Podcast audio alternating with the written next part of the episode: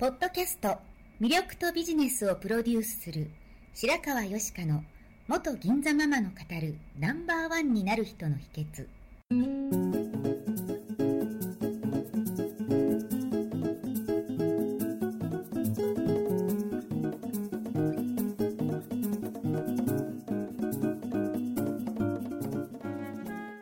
外資系企業の OL から銀座のナンバーワンホステスそしてママに。12年間にわたって多くのお客様や従業員の心理成長に関わり人の本質的な魅力や能力を引き出し業績アップにつながるコーチングを行ってきました。内面世界のケアと外側の世界へのアプローチの両輪でナンバーワンの輝きを放っていく方法を白川よしかがさまざまな角度からお伝えしていきます。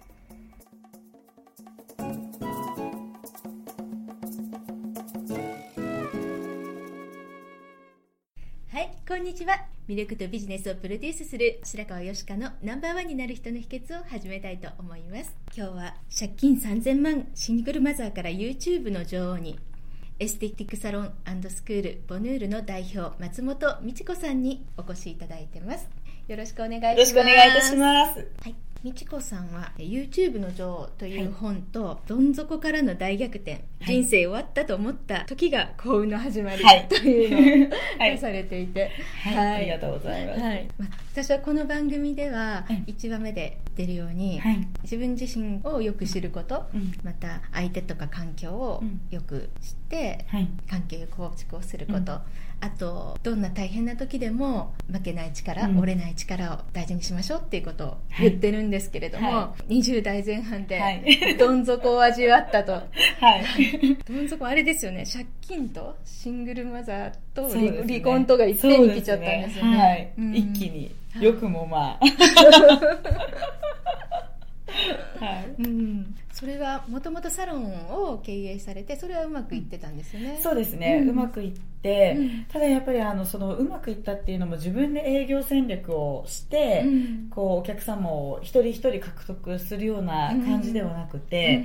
近くにねブライダル会社があったんです、うん。結婚式場があって、それでオープンした翌日に提携しないかっていうお話をいただいて、うん。いきなりラッキーと。ラッキーと思って、うん。それでブライダル会社と提携して、うん。まあ、あの数字を上げていった時に、うん。近所のまたまた、うん。あの提携を組みませんかと言ってきた会社があったんですけれども、北関東一大きいって言われている年間4000人以上通う自動車学校だったんですね。うんで免許を取得しながらマイナス3キロを目指そうみたいなプランを一緒にやろうと、うんで合宿プランだから面白い。面白いですよね。で集客をしなくてもうん大体800人ぐらいは松本さんのところにうん。紹介する形になるって言われたので、はい。超ラッキーと思って、うん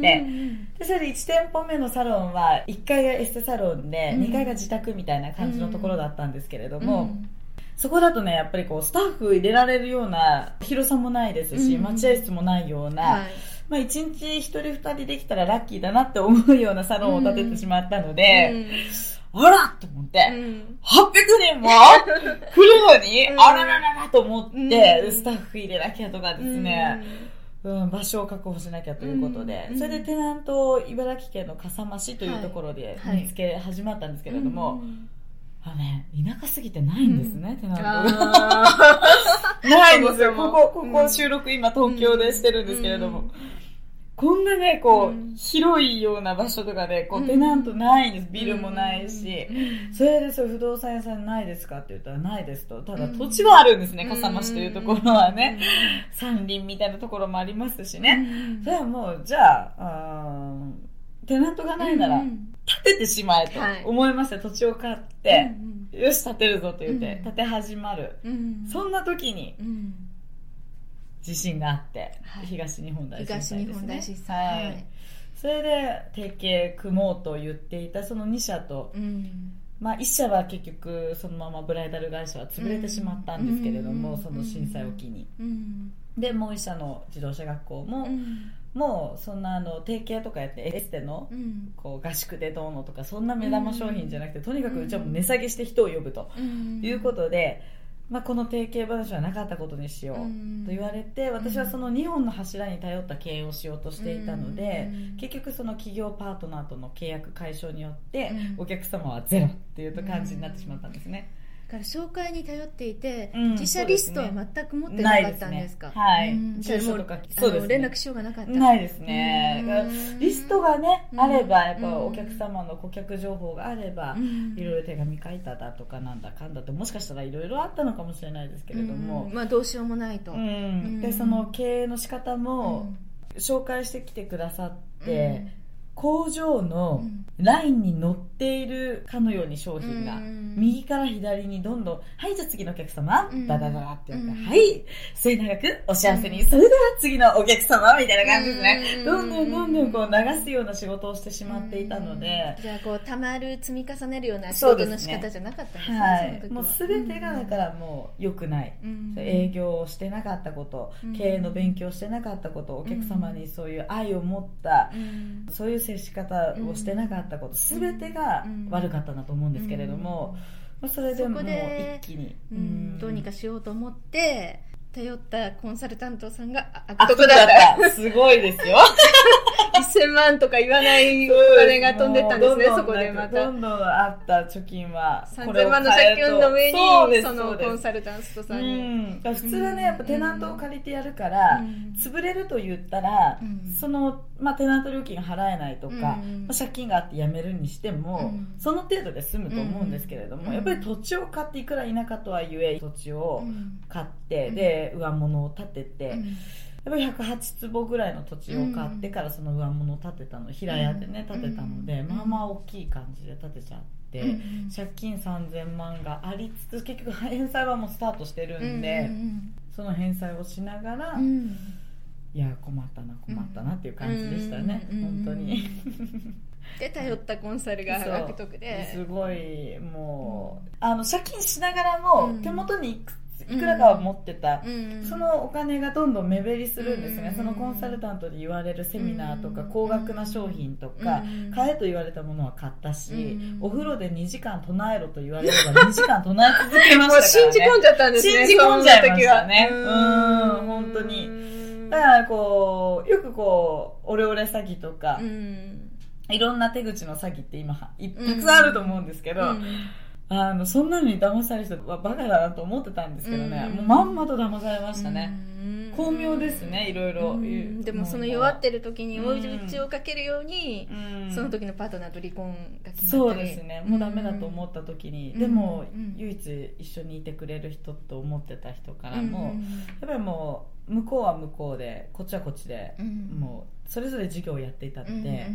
たまたまそのダメになった時期が同じで、まあ、離婚しましょうみたいな、もう借金3000万、幼子2人を抱えてシングルマザーになってしまったって感じですね、はい。それでねもともとあれなんですよね高校の時はもっと綺麗になりたいとか、うん、素敵な彼氏と手をつなぎたいとか思ってた、うん、そういう子が、ほんの何年かのうちにそういう状態になってしまって、はい。まあ、ずっと一緒にいたいと思ってた信じてた人もいなくなって、うんねはい、うん、やっぱりその時は辛かったですよね。そうですね、うん、やっぱりこう夫婦とか親子とかその家族以上のこうものがないと思ってたので、うんうん、やっぱり家族だ。ね本当覚悟をしてそういうね、うん、結婚したりしますもんね。そうなんですよね。だからまさかそのお金で揉めて、うん、じゃあ離婚しようみたいになるとは思わなかったので、もうだいぶその時はこう、落ち込みましたね、うん、子供2人どうやって育ててこうとかそういうのもありましたけど、なんか捨てられたっていうような、うん人間としての私はもう全て捨てられたみたいな感じがしましたね、お客様はいないし夫に捨てられみたいな、うん。何人もないみたいな。なんかいろんなものとこう、つながりが途切れちゃったみたいな。そうですね。うん。あの時は辛かったですね、はい。でも支えになってくれたものとかってありました、その時そうですね。でもやっぱり子供が2人いたので、うん、頑張らなきゃなとは思ってたんですけど、うん、でも結構なんかね、うん、あの 子供がいるから私は頑張れるっていう方、私すごい尊敬していて、うん、私ね、ここでそう言いたかったんですけど、うん、意外とそう思わなくて、うんうんうん、いや正直に言ってくれて嬉しい。いやー、産んじゃったなと思いました。人も産んじゃってどうしようみたいな感じでしたね。よくこうテレビとか、やっぱこういうね、あの番組とか聞いてて、私は本当にこう子供二人に支えられみたいな言ってるお母さん偉いなと思って、私はあまりこう支えられたっていうより支えようとした感じも実はあまりなくて、もう早く死にたいなみたいな感じでしたね。いなくなってしまいたいみたいな。子供はなんとか生きるべみたいな、そんな感じで。そう、うちの子供は結構意外とね、タフそうだみたいな。でも実際すごい陽子さんなんですよね。そうですね。もう、万が一、今私がもし死んでも何とも思わなそうですね。まあちょっと悲しいなぐらいはあるかもしれないけど、かなりタフですね。それはすごくね、いいことですよね。はいでいろいろ考えて、まあ、自分が命を絶つとでみんながうまくいくんだったら命を絶とうまで思っちゃったんですよね。そうですね、うん、やっぱりこうただ借金があるだけっていうよりは、うん、私のおばが連帯保証人になってくれて、うん、私は借金したんですけど、そのおばはずっと小学校の先生をやっていたんですね、それでうちのお母さんと一緒だ。あ本当ですか？中学校の先生に転身した時に、すごくこう先生いじめのひどいところでこう肩で切られたりとかしていろいろ精神的にもうダメになってでそのうん、ずっとこう二十歳ぐらいから社交ダンスをずっとやってて、プロ資格を取れるぐらいのレベルまであると、もう症状もたくさん、トロフィーもたくさんある、で脱サラして、そう精神状態が微妙な時に脱サラして、も私は一生最後はこれにかけるということで、ダンス教室をオープンしたんですね、すごい大成功したんですけど、そこのダンス教室を担保に、借金したんですよ、私は。そのおばに頼んで。だったので、普通だったら、だそんな借金3000万ぐらい自己破産すればいいじゃんとか、よく言うんですけど、私はやっぱりね、その私を信じてくれたおばが、一生懸命こう自分で立ち上げたものを犠牲にされるっていうことがもう耐えられなかったんですよ、それが耐えられなかった、うん。もう死んでしまって男子保険に入ってたんで、もうこれでチャラにしたいみたいな、うん感じですね、もうその時は、これで結構計画的にあのしっかり。冷静に、あの遺言みたいな、残すものないですけどね、そうだけどこうありがとうみたいなのも友達にも書いたし、そう30人分ぐらい書いたんじゃないですかね。律儀ですねそれは。かなり書いて、死んだらそれがこうちゃんと行くように手配までして、静かに実行しましたね、だから本当にこうよしじゃあもう今日死んでしまえみたいな感じして、別に感情が高ぶってとかではなくて、ね、そうですね。結構割と冷静にいいんだか悪いん。だか、だから結構本気だったせいか、その実行した後に、こう起きなくてしばらく、なんか脳の判定したり、音を流したり光当てたり、いろいろしても全く脳波が動かなかったって言ってましたね、うん。だからよくもそこから復活しちゃったなって感じですけど、家族ももうそこでああこの子は死にたいから死んだんで、いいですってお医者さんに言ったとか言って。すごい着物つけて座ったお母さんですよね。ねえ、もう母みたいな感じなんですけど。そうそうそうそう。だから家に帰ったら芳名帳がありました。あの、祖父が亡くなった時の、誰読んだらいいかわからないみたいな感じで。でもそこからまあまた息を吹き返して、うん、その時どう思ったんですか？いや、なんかね、どうしようって感じですよね、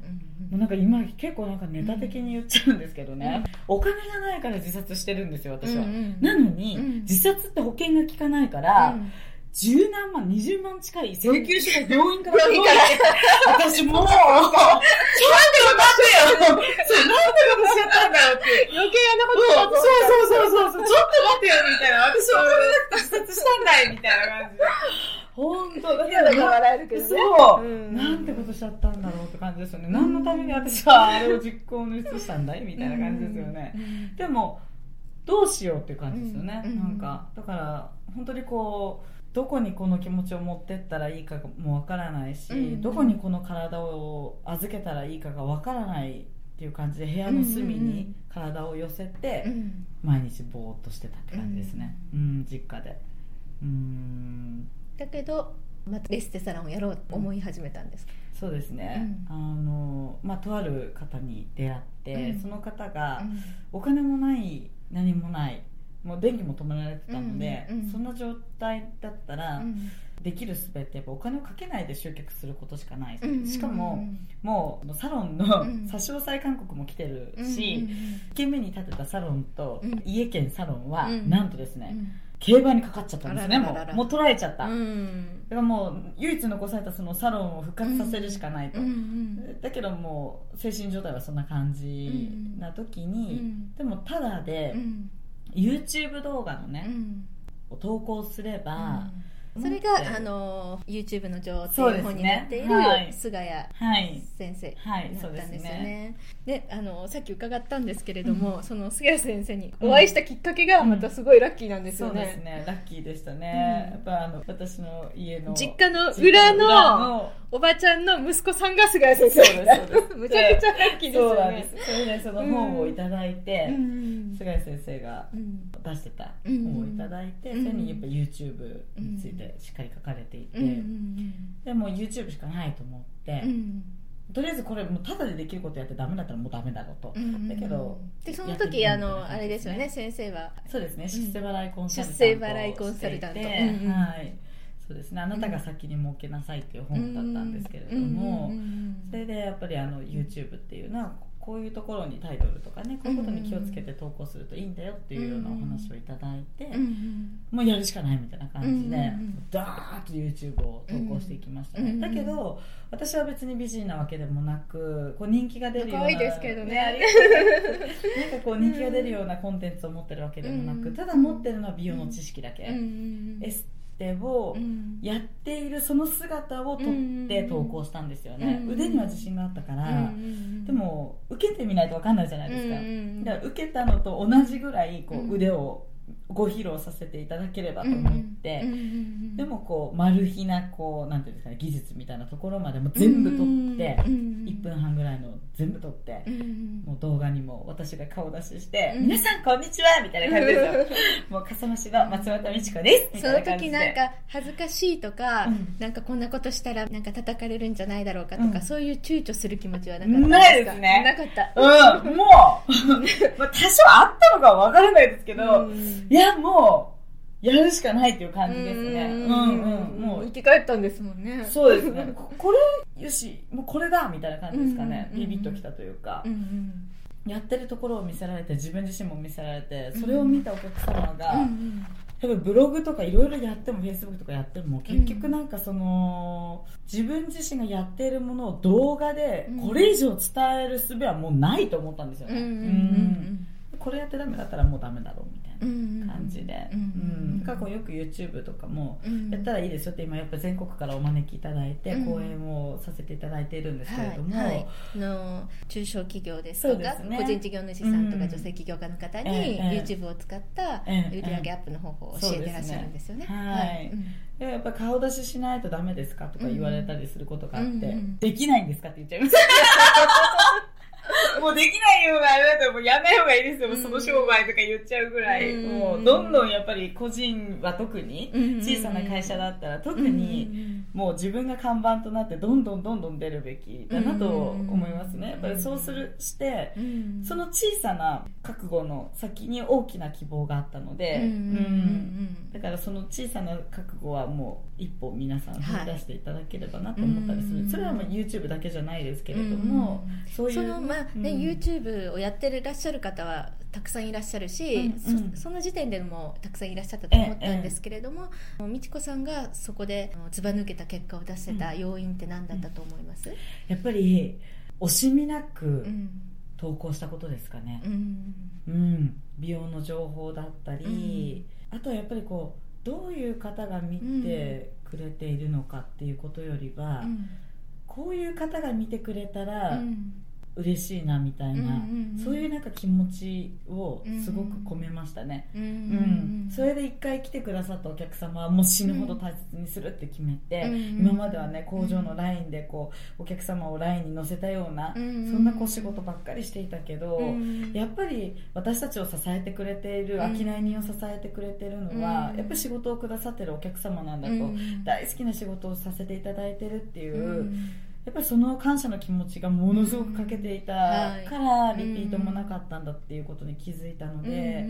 もうそれからは YouTube も、うん、まあ、見込み客を獲得するための動画だけではなくて、うん、お客様のアドバイスとか、うん、そういうのも個別に、あの限定公開っていう機能を使って、URL を送ったあなたにしか見られないっていう、あなただけにとって送るっていう。個別コンサルというか個別指導みたいな形ですよね、はい。ダイエットにねちょっとなかなか痩せられないみたいな方がいたら「何々さんこんにちは」みたいな、頑張りましょう」みたいな「今あなたの体の脂肪はこういう状態になってます」みたいなね、一緒に頑張りましょうみたいな。私私も今から走りに行きますみたいな、行くよみたいな、もうそういう精神的な激励のメッセージを添えたりとか、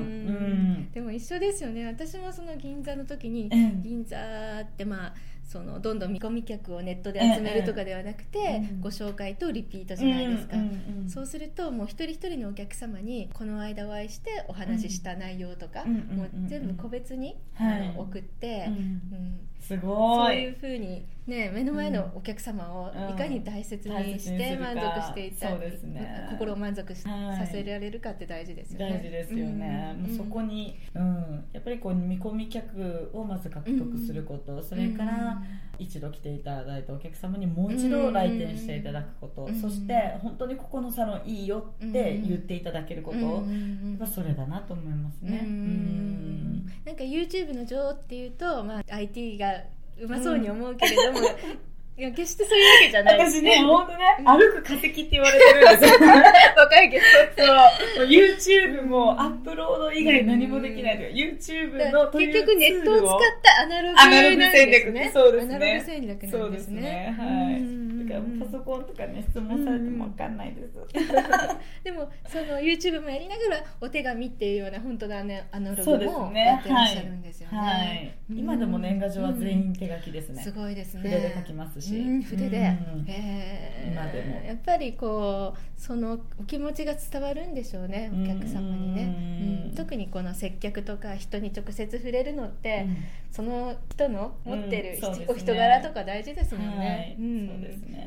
自分に直接触れてもらうわけですもんね、うん。やっぱりそこはもちろんこう人を大切に人を大切にって皆さんやられてると思うんだけれども、やっぱり経営というものはボランティアではないから、うん、そこの戦略っていう部分と、うん、それから戦略の中にあるというよりは、うん、もうその戦略をも包むくらい、やっぱりそういうお客様を大切にするっていうその気持ちどちらもやっぱりないと本当そうですよね。よろしくないとど。ちらかじゃ成り立たないですもんね、商売は。そうですね、やっぱりそれをこう考えるきっかけにもなったそのどん底が、どん底がなかったら、もうそのようにこう考えられることもなかったと思うので、あの早い段階で早かったかどうかは分からないですけど、できればね。どん底になる前にね 気づかなければいけないんですけど私みたいな人は大やけどしないと気づかないから。そう。でも人生の致命傷にならなかったってことが良かったかなと思います。ね、そうやってまあどん底になったからこそ、まあ、ご自身も学んだでしょうけども、うん、それが伝わりやすいこのお話となって、はい、いろんな人を勇気づけたりできてるわけですもんね。はい、うん。はい、今日は今までの経緯とかお仕事に対する思いっていうのをお話ししていただいたので、はい、次回は心構えですね、はい、メンタル的なお話を伺いたいと思います、はい、はい、今日はどうもありがとうございました。最後まで聞いてくださりありがとうございました本日の番組はいかがでしたか？これから少しずつお声をいただきながらより充実した内容にしていきたいと思います。番組のご感想やご質問は info アットマーク白川よしか .com までお寄せください。また http コロンスラッシュスラッシュ白川よしか .com ポッドキャストページからも受け付けております。お送りくださった方にはただいまプレゼントをご用意してますね。そしてさらに詳しいお話については無料メルマガビジョニスト通信にてこちらはサイトにある登録ボタンから簡単にお申し込みしていただけます。もっと深いお話はいつかあなたと直接交わせますことを楽しみにしておりますそれではまた。